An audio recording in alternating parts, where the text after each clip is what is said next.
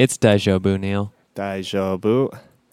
Actually, Neil, it's episode 64. Today is April 28th of 2018. I'm your Uh, lush. hold, hold up. It's actually April 30th, 2018. Ah, man, that's right. I'm Neil. Hold up. It's actually April 29th, 2018. I'm Cuki. No, Wait. it's not. no, it's actually April 30th though. Yeah. And I'm confused and also Scott. Welcome to the uh, Fancy Ramen podcast. Exactly. Where we're always on time. And you guys weren't joking. The docket's pretty long now that I look at it again. uh, so let's get right Like- into it. What have you guys been up to this past week? I took a uh, va- quick vacation out to Seattle over um, the weekend, and that was a lot of fun. Had a bunch of good food. It was rainy the whole time, which meant I didn't get to enjoy the beach, which is too bad, but expected. Um, yeah, overall, I had a really good vacation. I got to unwind a bit. Nice. It was warm enough that I decided to take Lizzie on a walk, and we walked around a lake. And this walk was really just because I didn't want to do any yard work. So Sunday, I got to finally mow the lawn. Yay! And pick up sticks. Did you do uh, Chalco or Zorinsky? Um, neither. It was a different lake. I forget what Oh, it's called. nice. That's awesome. I was wondering if you stayed in town or not. We did stay in town.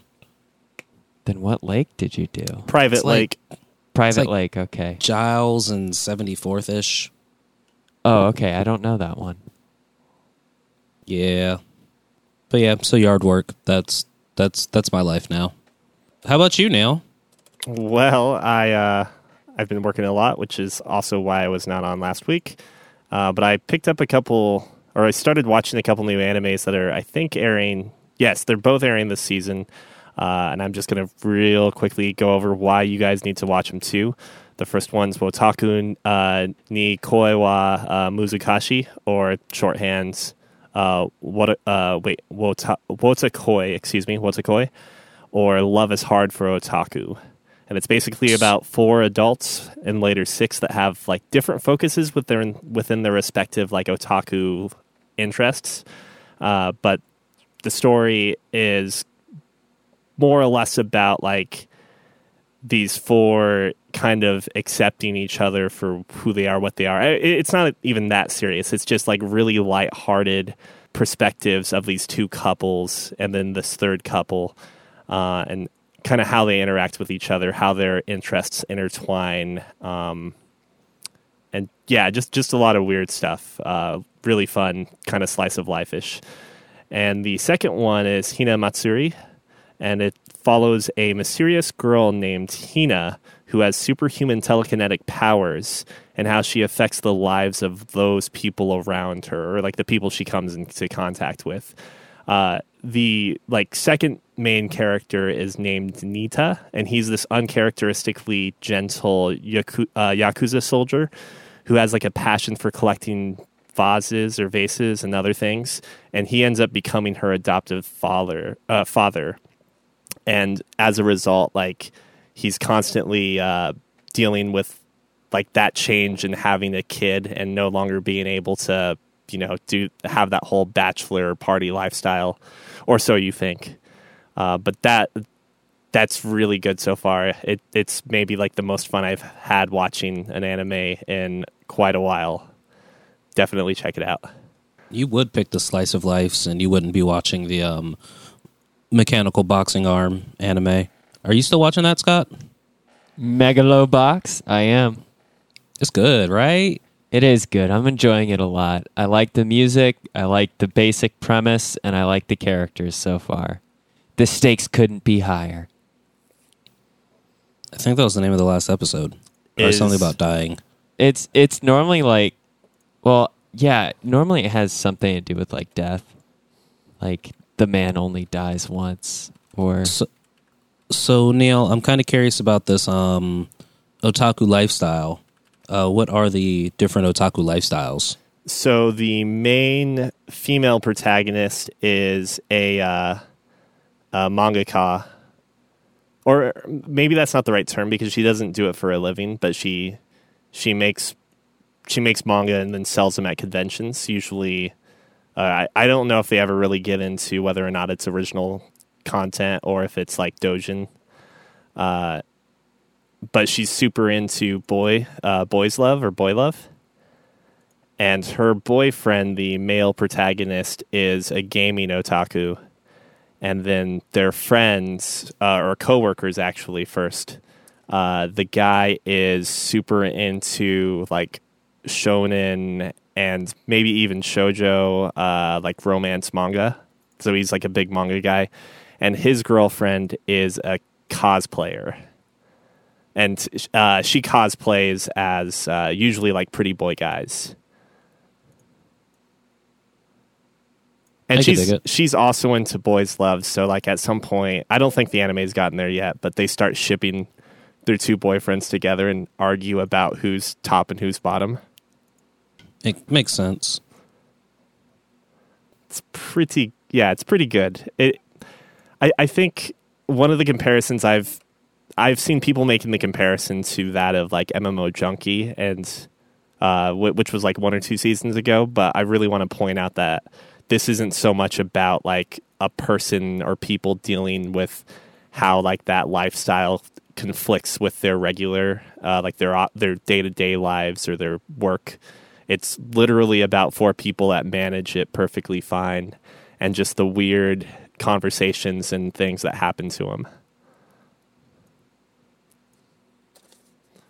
Well, don't delete the docket, and I will find these on VRV.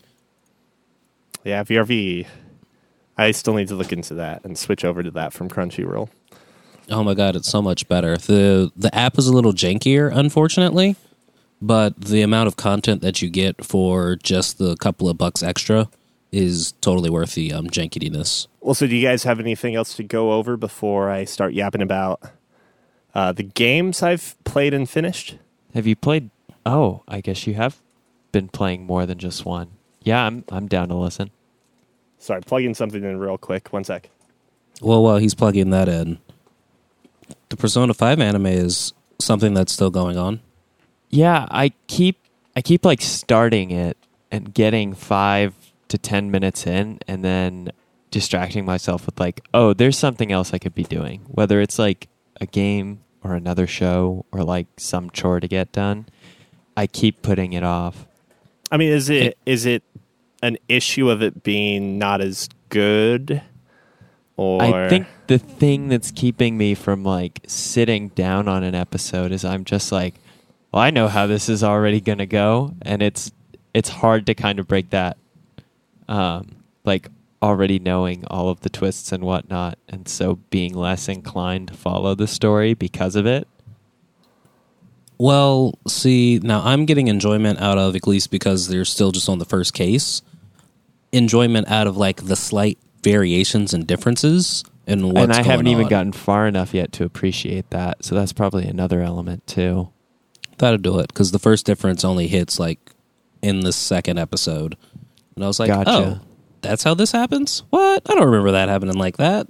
What my main character hasn't been sarcastic this whole time? That's Oh not my how God, I remember playing him. he is so mute in this game. Oh, so he he's actually mute in the anime. Yeah, so he's um he's the so you know how you had like the four options, one was not to say anything, one was to be kind of like aloof yet very few words, then one was the ass prick that everyone actually goes with all the time. Yeah, because Uh, it's the best. Pretty much. it's the it's the aloof with very few words, if not anything. Or just the straight up like ellipse. I think that's maybe how I'd prefer it. Also, You like that that uh, silent protagonist link style narrative? I guess so. Uh, which I do have to say, after finishing, finally finishing uh, Breath of the Wild, I probably wouldn't have it any other way for Link either. Um, I really have to say though that for Breath of the Wild, I I I wish I had checked how many hours I put into that game before I started this podcast because I'm not going to now. Uh, but I feel badly for both of you because you, you the two of you played the game without playing the DLCs, uh, the two DLC packs that came out afterwards, correct? We beat the game without any of that. Yeah. Oh, Because we don't need DLC to finish finish a story or a video game. Well, uh, I know the first DLC was mostly just armor sets and some other things, but the second DLC came uh, brought about some story related content, and I talked very briefly about how the Champions Ballad, in particular, brought over a lot of uh, a lot of cutscenes pertaining to not Link and the Champions, but rather Zelda and the Champions, and I think those definitely helped develop Zelda as a character more for the player, or more for all of us, I guess, any player. Uh, and I I think also see a different side of each of the champions too, because I mean, you see how they act or interact with like essentially the person they're serving as opposed to the young human boy. Um, but the fifth divine beast, which was also part of that DLC two pack, I think had some of my favorite, uh, some of my favorite gameplay in a, in a variety of forms. Uh, so, first and foremost, the final divine beast chamber, if you will, is a combination of all four of the original divine beasts.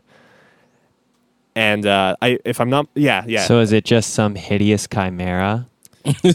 well, so I don't know if there's really a great shape to this divine beast. At least when you're inside it, you don't really know what it is. And I digress. I went into it without knowing exactly what the hell the reward was going to be. But if I had maybe paid more attention to like the advertising behind the DLC pack, I would I would have assumed it would have been this thing, which I'll reveal in a second.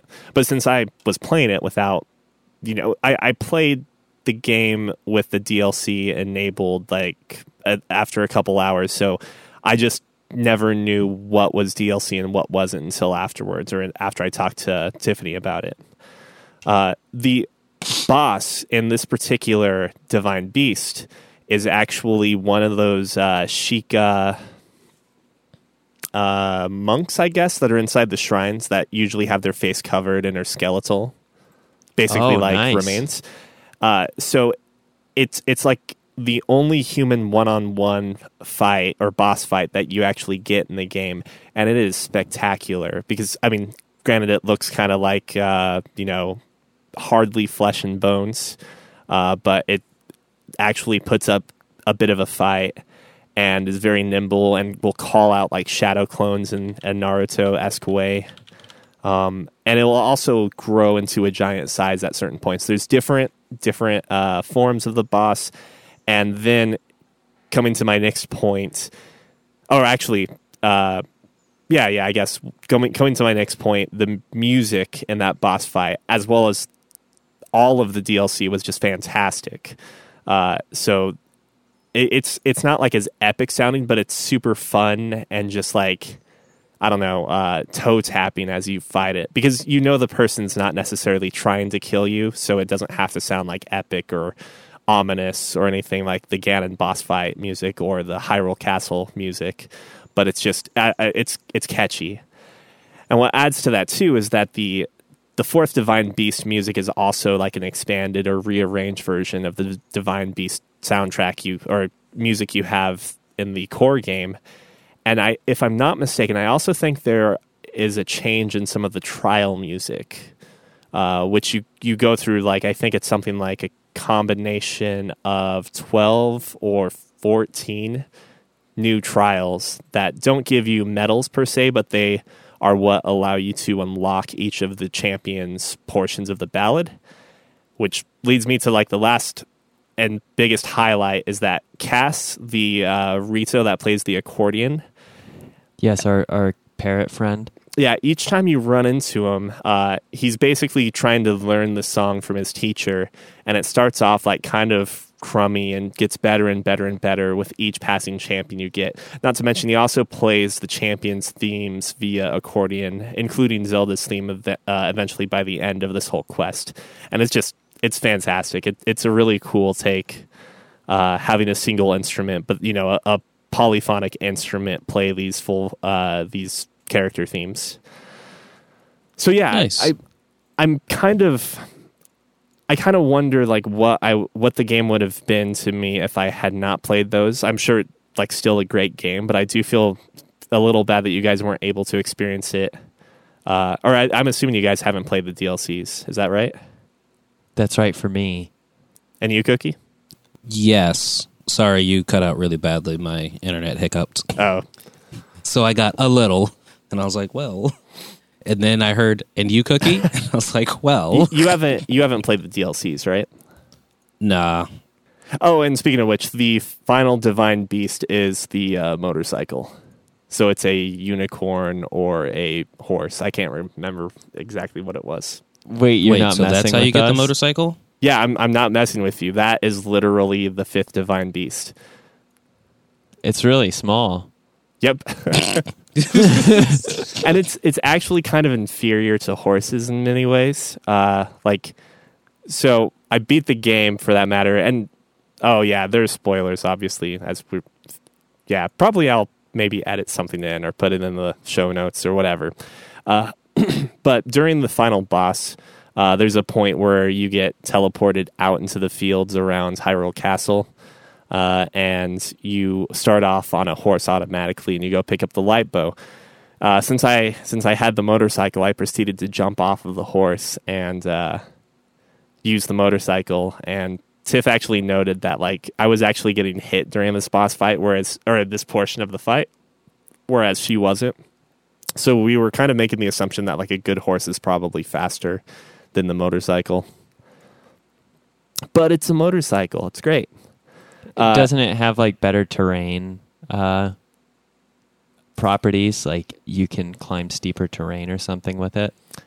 Maybe I, I didn't notice. You don't know for sure. I didn't notice like a great improvement on going up mountains. Maybe the bigger thing is that it's just a horse may not proceed to follow your directions when being told to go up a mountain, whereas your motorcycle doesn't really think; it just lets you drive. So if you don't like the horse, the whole horse movement situation when you're going off path, the motor motorcycle is definitely better for that. Uh, and speaking of the last boss, uh, I just wanted to talk briefly about the ending. Um, like I, I've realized that there are reasons why Zelda needs to survive, but am am I the only one that kind of wishes Zelda had also been like a spirit, like her father, the king? Oh, like a ghost Zelda? I don't see why they can't work that into the narrative. It's just I- that it, I don't mind that. it's been a hundred years, and like there's real, like so. Tiffany pointed out that the justification is most likely that she was in the spirit realm with Ganon in some form, and basically sealing him there. Since they've talked about like the spirit realm has been brought in from Ocarina of Time and a few other games, right? Absolutely. Yeah.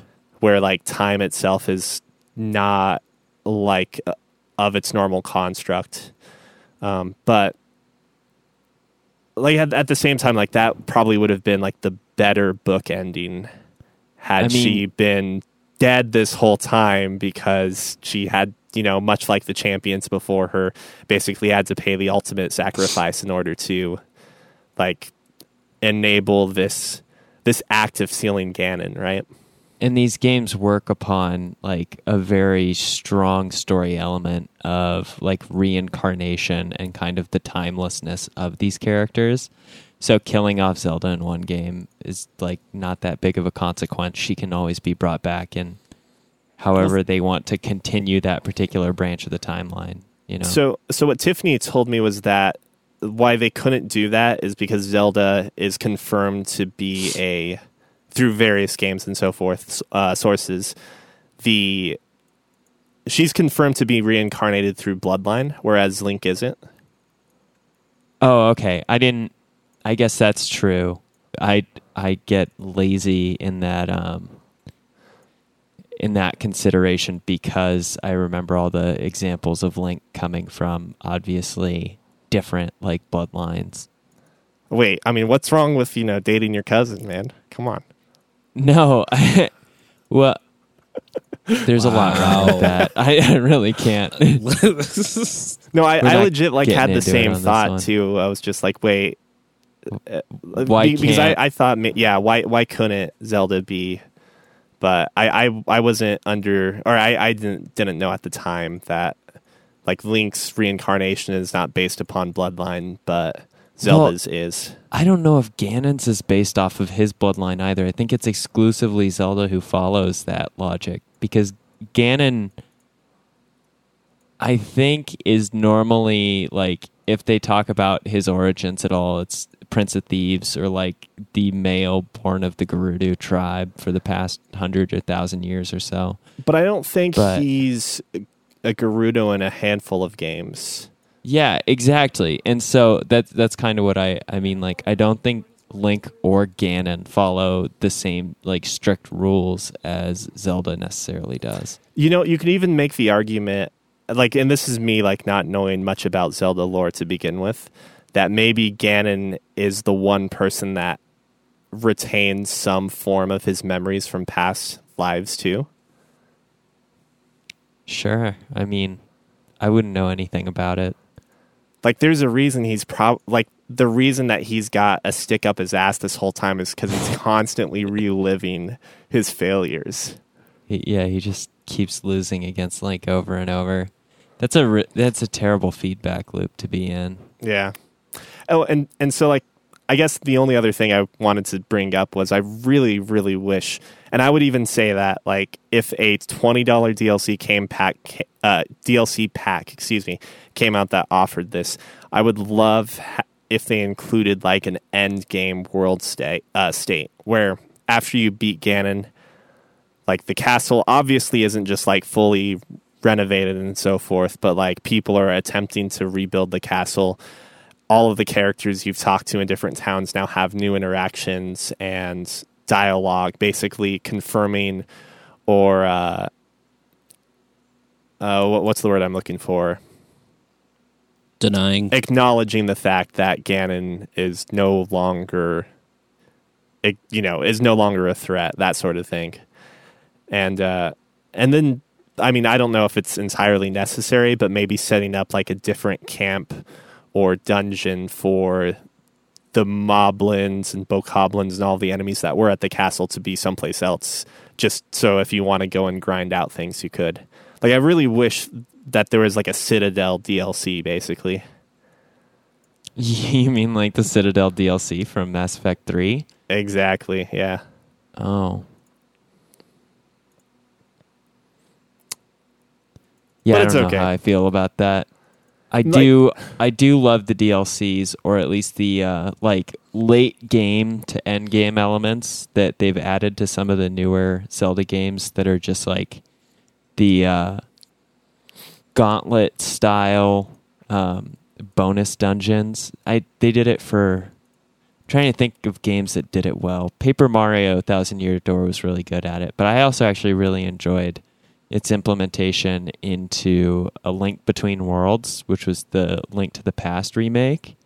That they had a tower next to like the Tower of Hera that you would climb, and it would just get like harder and harder combat trials. I'd love doing that with like with Breath of the Wild, since they've already added the you know DLC of a new dungeon, but just like have more and more difficult com- combat trials for another like gauntlet shrine to perform. Oh, so you know there. Uh, you heard about the trial of the sword, though, right? Or the master sword? Uh, so that is how you uh, get the master sword to um, avoid having a breaking limit, correct? I think it still. Br- oh no, it, it definitely still breaks, but it keeps the sword at sixty damage all the time. Oh, it still breaks. That's that kind of sucks. Like I was hoping, like I would have been happy if it was only sixty for guardians, thirty for everything else, but it never broke. the The breaking point does seem to be a lot higher though, because I went through, and when I say I went through, like I I tried to clear out like every enemy and every guardian, with a few exceptions of enemies just being in stupid places, uh, of Hyrule Castle, and I think it broke maybe once or twice, and I'm I was using it to break boxes, and I was using it very That's pretty- haphazardly too. Pretty good then. Yeah. I've gotten it to last maybe three guardians. Oh, and speaking of which, Nice. the lack of fanfare when you pick up the Hyrule Shield is kind of disappointing, but it was cool having that and the Master Sword equipped going through the final cutscenes. Wait, how do you get the Hyrule Shield? Don't you just find it in the castle? You have to kill a uh, a a skeleton version of a Hinox. Oh, okay. Yeah, that's those are annoying fights sometimes. You can only damage the eyeball. Yeah, when once the eyeball falls out. It's funny Yeah. how you can fucking drop kick that eyeball too. It's real good. I love it. Uh, But I guess yeah, I guess you just pick up the shield and then the little kazoo theme plays.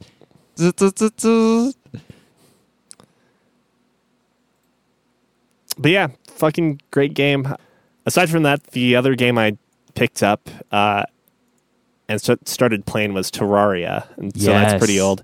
I did really quickly want to say that like I had always hesitated about playing this game because I don't I don't know like just a lot of reasons that are not justified in having and once I got a like I'm not even past surface level but just some of the fine details that they put into the game like being able to use control to essentially uh, allow you to dig or mine or chop or whatever in the nearest squ- uh, square in relation to where your mouse is.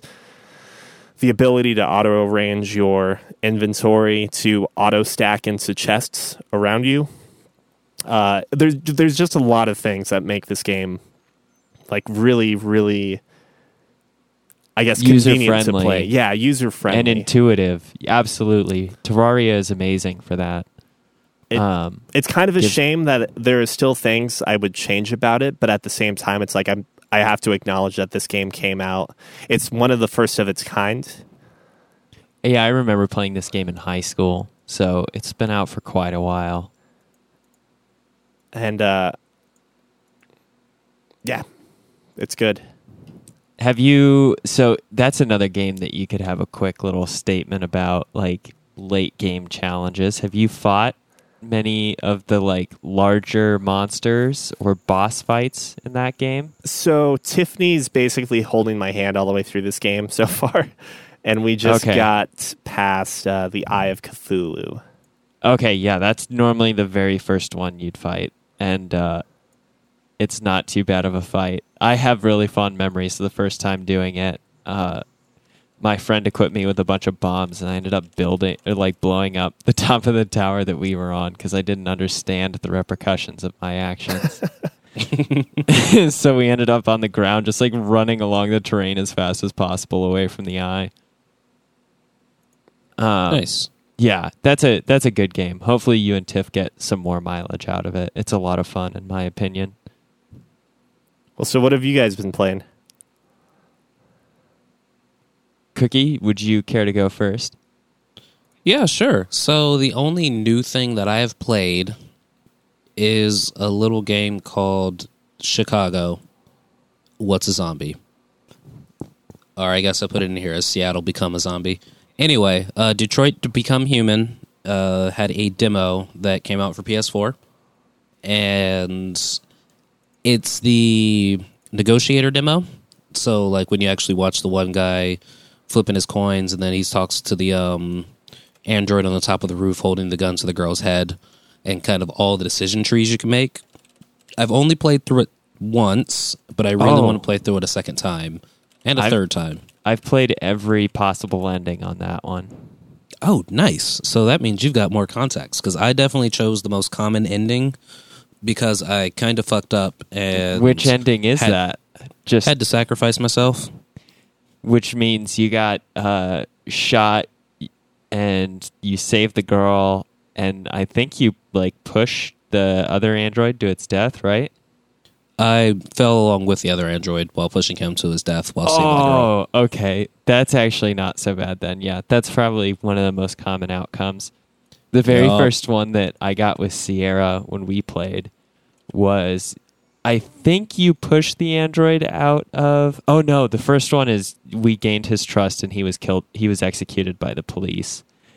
Um cuz Connor is a bad robot and uh pretty much no matter what you do, not everybody leaves the situation happily. Um, There's one though where you can actually, uh, instead of pushing him off, I think you just get a slightly better edge than what happened to you, Cuki. Like that is the baseline. I think for both of you jumping and you save the girl. But there's one instance in which you essentially like you shove him off the roof, you save the girl, but then you get shot in the head, so you power down right in front of her, and it scars her like real bad. Wow. Wait. How do I get this? There's some super like it's fucking crazy the different ways that the paths branch, and it So- makes me wonder what the impact is for the overall narrative in the game. So the police officer or like the the SWAT guy that shoots you just basically panics. No, no, no. The villain, um, not Oh, even okay, the villain, okay. the aberrant or the abnormal like android. You shove him before he can harm the girl, and you pull the girl back from the ledge. But as he's falling, he domes you, and so you like die right in front of the girl. I.e., die that which is not living cannot die. So Whoa, whoa! I Uh, mean- it sounds like you're a human, a human loving uh, cyborg hater, android Y- hater. yeah, f- f- fuck these uh, goddamn flash drives. I don't care if they've got arms and legs. Um, I'm really interested in in this game. After that, I will say that the camera is a little funky. Like yeah. it's it's sometimes difficult because you're also using the right analog stick to do these like contextual actions with manipulating the camera that will cause you to like pick up or inspect things and it feels nice and intuitive unless you're actually trying to like see something with the camera and then execute an action in the same direction. Like it's a little jankier there. It's not terrible, but sometimes it can I can end up wasting time like manipulating my camera a bunch so I'm looking at it before I execute the right analog commands. Yeah, hmm. I I kind of like the controls. They kind of feel they felt funky yet familiar. familiar to Quantic Dream standards. Hmm. Correct. So yeah, so it's it's been a while since I played like a quick time event that didn't actually have any kind of repercussions and or I could take my time besides I think the last time I did that was mourn the death of a f- soldier in a Call of Duty game where you press X or A to mourn. To pay your respects. Ooh, yeah. Yeah, that one. Yeah.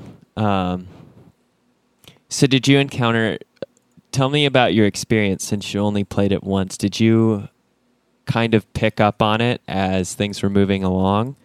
Did you have any experiences that were uh, not vital to your mission goal? I saved a fish. Okay. Yeah, that's what I was curious about. Did you save the fish? Did you save dinner? Um, Yeah. Yep, I saved dinner as well. What's interesting in this game, Neil, is you actually take a penalty for doing things that are not relevant to the objective or the mission. So when you save a fish, you have like a slight internal crisis with your brain. Because Pretty much, it's like chances of Yeah. success like goes down three percent. yeah, it was like you wasted your time on the fish. You're desynchronizing. So remember, Neil, the reason that I'm anti cyborg, anti android, or whatever is because I'm programmed to be that way. And if I reject my programming, I could die or something. but anyway, I don't know. Ev- every ending, I will say, because I guess with the one that you saw, Cuki, Connor, the android, sacrifices himself um, to kill Daniel, the other android. But in any of the ones where Connor is not killed, he just has this like I'm a hard ass face for every every other like final scene. Whether he did a good job or he did a bad job, he just walks away like I did my job. Even if he failed at it. And it's it's kind of funny in, in, in retrospect. It sounds like typical Quantic Dream scripting. Yeah, So- I don't know if the writing's great. So I totally am kind of curious though if there's like a Mark Zuckerberg Android in Detroit Become Human because that'd be just the best. then you have a little smile gauge. You make him smile. you're like, nah. Oh man. I've been watching a lot of Mark Zuckerberg recently. Anyway, hi. Detroit Become Human. The um beta is the demo is only like two two and a half gigs. It's, it's worth a nice checking 30 out. minute romp Yeah. through. I need to have Lizzie go through it at least once. And I need to figure out if I'm going to be buying this game or not, which I'm probably not, but you know, maybe. Who knows? I'm kind of poor. Sierra's super hyped. I might actually like she may end up being convinced and buying this game, and I'd love to watch her play it. There's something that's really satisfying about watching your partner like make decisions, especially if they're ever on like an ethical or moral gray area. It's there's something very satisfying about watching that and then criticizing them no matter what they do. Yes. yeah. Have you have you played anything else new, Scott? Um, I haven't played anything else new. I am flying through Ni no Kuni. Um, the only thing of relevance I can think of to it right now is how do you guys feel about games that make you complete certain, like, what would otherwise be considered very secondary objectives in order to progress, like, the main plot of a story? And I'll give you an example um, that I think you guys can relate with or appreciate somewhat. Could could I ask that Let's you say- refrain from any spoilers because I legitimately had to Oh, skip I won't- over I won't all of your this. discussion of Ni no Kuni to when I was editing last I, uh, episode. Okay, yeah, I, I apologize for that. Um, I don't think I gave anything super spoilery away for. Uh, I might have. I won't say anything. I, I'm not sure because I heard it and I was like, well, I'm just gonna skip ahead 15, 20 minutes and see where I can jump in on. Okay, yeah, I don't think that. I don't think that it's too big of a deal or that I spoiled much for you. Um, if I did say, no, you're fine. You're fine. I know I left the biggest twist out, at least up till that point. Anyway, long story short, Ni no Kuni, there's a particular barrier that I'm going to illustrate by saying, let's say we're playing Fallout 4, and in in order to continue the main story, your um, neighborhood or your first like base or encampment has to be outfitted to a certain extent. Like, let's say um, you just need to demonstrate that you're able to build like a competent settlement that's relatively successful in comparison to what like the basic outfitting of a settlement would otherwise be in that game. So you have all of the like food systems worked out and you have shelter for everybody. Your citizens are all happy. You have defense against raiders. Like you've outfitted it and equipped it quite a bit.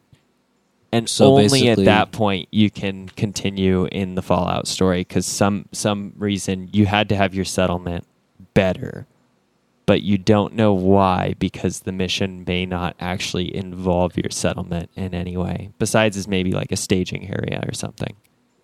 So basically, what you're saying is you have to become one of the best blitzball players in Final Fantasy X Oh before you shit! can Okay, progress the main story. I did not know that that was a thing, but um, I'm going to assume that it is based upon your response. I don't think you really have to play much blitzball, but either way, um, so I can tell you if the gameplay loop was not fun enough, I have dropped games for far less reasons. Hmm. And what about you, Neil? How do you prob- feel about that? It probably depends on just how how much. If I'm not enjoying it, it really boils down to how much I want to see the next chapter of the story or the resolution. If I'm near the end, Yeah. I feel like in my particular scenario, to complete this task, it's more of a waiting game than anything else because I've enjoyed the aspect that um, I needed to build up or improve on enough that I was already kind of doing it on the side the whole time. But there's a certain amount of delay time necessary to progress forward, and I haven't done that yet, or I haven't invested in that direction. And so. I'm kind of just sitting around waiting, and it's got me a little antsy, and I'm doing a bunch of side quests. But I should be close to the end soon enough. Looking forward to it.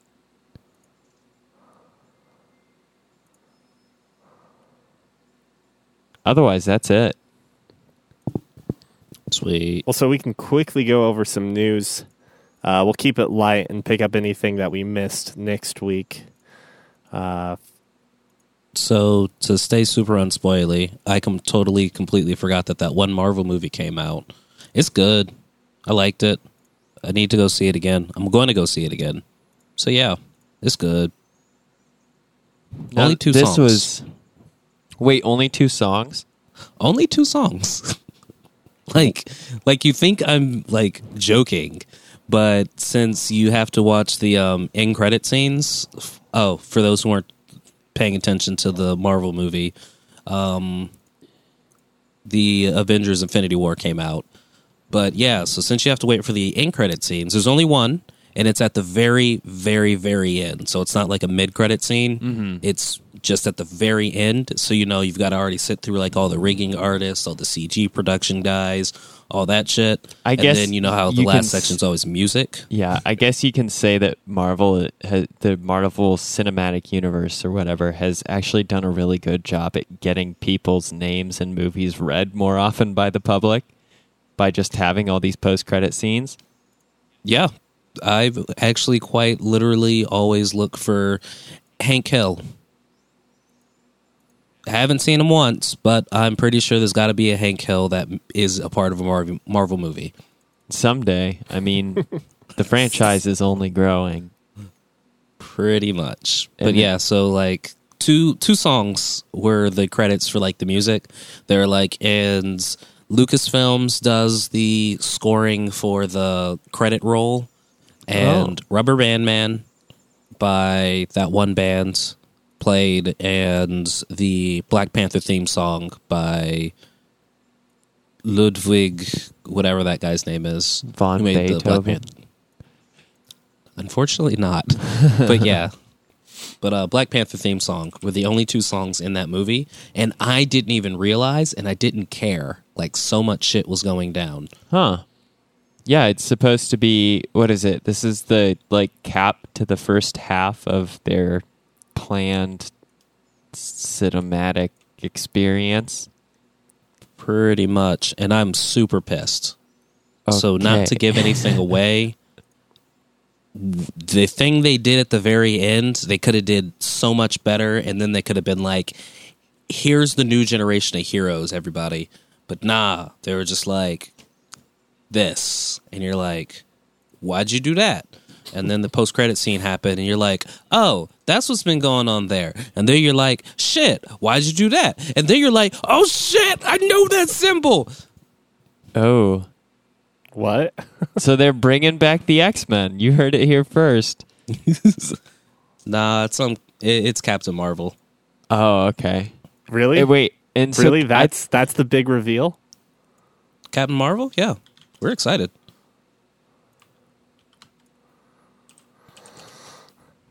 when you Cap- said Oh, when you said. X Men, like Scott, I, I was actually way more excited. Damn. well, I like Captain Marvel? I, I mean, heard it- somebody's like uh, fan theory that one thing that could happen is they could because the X Men aren't present, and one one way that they could bring the X Men in would be to have I don't I don't know the characters. Look, th- I shouldn't be explaining this fan theory because I'm ill equipped to do it. But essentially, there's one character that can sort of bend reality to their will, and they could, moreover, cause the X Men to happen. That's all I remember hearing from this fan theory from someone who actually cares about comic books and stuff. So they're probably talking about um what's his face? Adam. I thought it was a gal, but I don't know, nor do I care too much. Meh, either way, we get Captain Marvel and she's fun. And Adam Warlock. Not Adam Warlock. I forget what the guy's name is actually is, but they've renamed him to Adam at the end credit scene of Guardians of the Galaxy. But he's the dude who gave uh, Captain Marvel her power, and he's wielded the Infinity Gauntlet. with pizzazz. Wait, so is is our is this Captain Marvel going to be Carol Danvers then, or Yeah. okay? I guess that's better. Oh, did you think it was um Captain Marvel? Yeah, that's right. Yes, is that not the original Captain Marvel? Yeah, it was a Captain Marvel, and one canon of the comic books is that Carol Danvers ran into Captain Marvel and got her superpowers from him, and thus renamed herself Captain Marvel in homage to Captain Marvel. And yeah, Okay, because Captain Marvel is a alien. I forget how to spell his name. I can't keep the canon straight. What canon can we keep straight? Oh, probably um DC Cinematic Universe. No. Garbage, garbage. No. Uh, what we can keep straight is that Nintendo has chosen a new president. Yeah, Scott, why don't you tell us about this? So uh, Nintendo has announced their selection for their uh, new president, Shuntaro Furukawa, who will be replacing Tatsumi Kimishima, who took over after uh, was it Iwata that he took after? Um, I believe so. After after uh, Iwata passed away. Um, anyway, there was a good article that I was reading talking a little bit about the new president. He's obviously a uh, much younger man to run the company. Although the company hasn't been run by like all extremely old men for its entire history. Um, who else was they had someone else who was uh,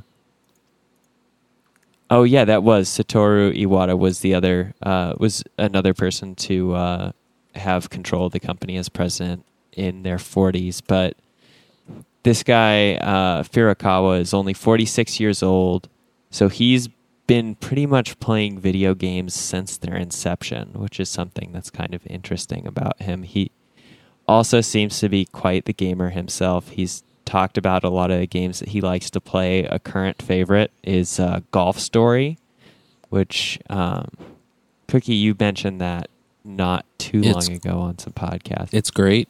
Yeah. Yeah. And so um, the article that I'm reading from a uh, journalist who is going over uh, some of the details about him was very excited about him demonstrating uh, kind of the like attitudes and thoughts that a, a modern gamer uh, might have and, and could bring to the benefit of Nintendo. I did notice that there was um, one quote in the article that I found that that just caught my eye, and I don't necessarily find troubling, but some something that if I were to hear it from like say an EA executive would make me worried. Uh, but it was the incoming president realizes that games as a service models and mobile games are becoming increasingly important, and that Nintendo isn't making as much money as it could in those areas. Um, I'm I'm just obviously going to uh, keep my ear to the ground to see if that means that Nintendo is going to be making more mobile games like Mario Run or Fire Emblem Heroes, um, and if we may see actually some like quality games from Nintendo on our smartphones and other mobile platforms outside of like Nintendo exclusive hardware, and um, just see what else like what else the company does in that particular realm. I think obviously there will still be a lot of focus on the Nintendo Switch's capabilities with things like the Labo and its own um, uses for Nintendo exclusive games, but I feel like the mobile market under this president may have a, an injection of a lot more interest or talent from Nintendo.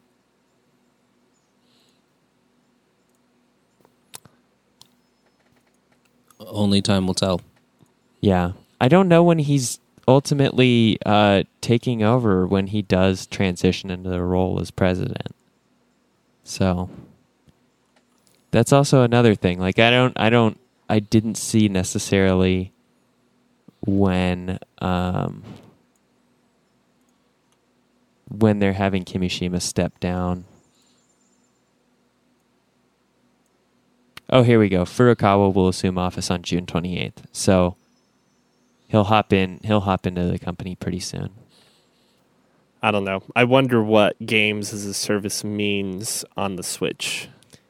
And I hesitantly imagine Oh no, not what that would be. MMORPGs. Please. Oh my god, can I play Smite on the Switch? Anything Thank you. but Not MMORPGs um, on the Switch. I f- Terra. so so you know what you joke about that, but we already know PSO two is coming. Yeah, yeah. That's Phantasy Star Online. Yes, two, and uh, let me actually confirm that because I thought I heard PSO two was coming out for Switch.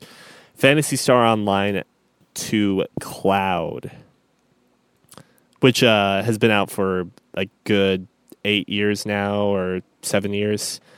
Uh, only issue is that it has never been released in America, so I wonder after seven years with an English translation for their Hong Kong release, does that mean we'll actually get an official localization? Who knows? But uh but yeah, maybe maybe there's going to be more like MMOs or like multiplayer online RPGs, but what I'm scared more about are things like Clash of Clans and gacha based games hitting Switch. yeah, that'd be awful. We don't want that. Anyways, uh, if you have questions, comments, or concerns, you can write in at podcast at fancyramen.com. Please leave us. More importantly, oh, go ahead. I was going to say more importantly, leave us a review on Apple Podcasts, and somebody will read it at some point one day. Dot, I make no promises. dot It is. com. It, it is Cuki's job to read it. You have been. You've been voted uh, the responsible party. Hey, man, I keep checking. We still don't have enough reviews, so you know. Yeah, we'll get there. And one way to help And us we'll name- get there is to tell your friends about us. So please go ahead and spread the word. So Cuki has a job to do when it comes to reading the uh, the credits. Keep me employed. Man, gotta can keep- you imagine all you do is read reviews for pay? That would be nice. It's keeping us off Would these though? streets. Would you be like the supervisor of a media relations t- team then or something? I don't know. Be fine. Yeah, I don't mind supervising a media relations team. It means I don't have to do shit. Office place politics. Have a good week, everyone. Bye.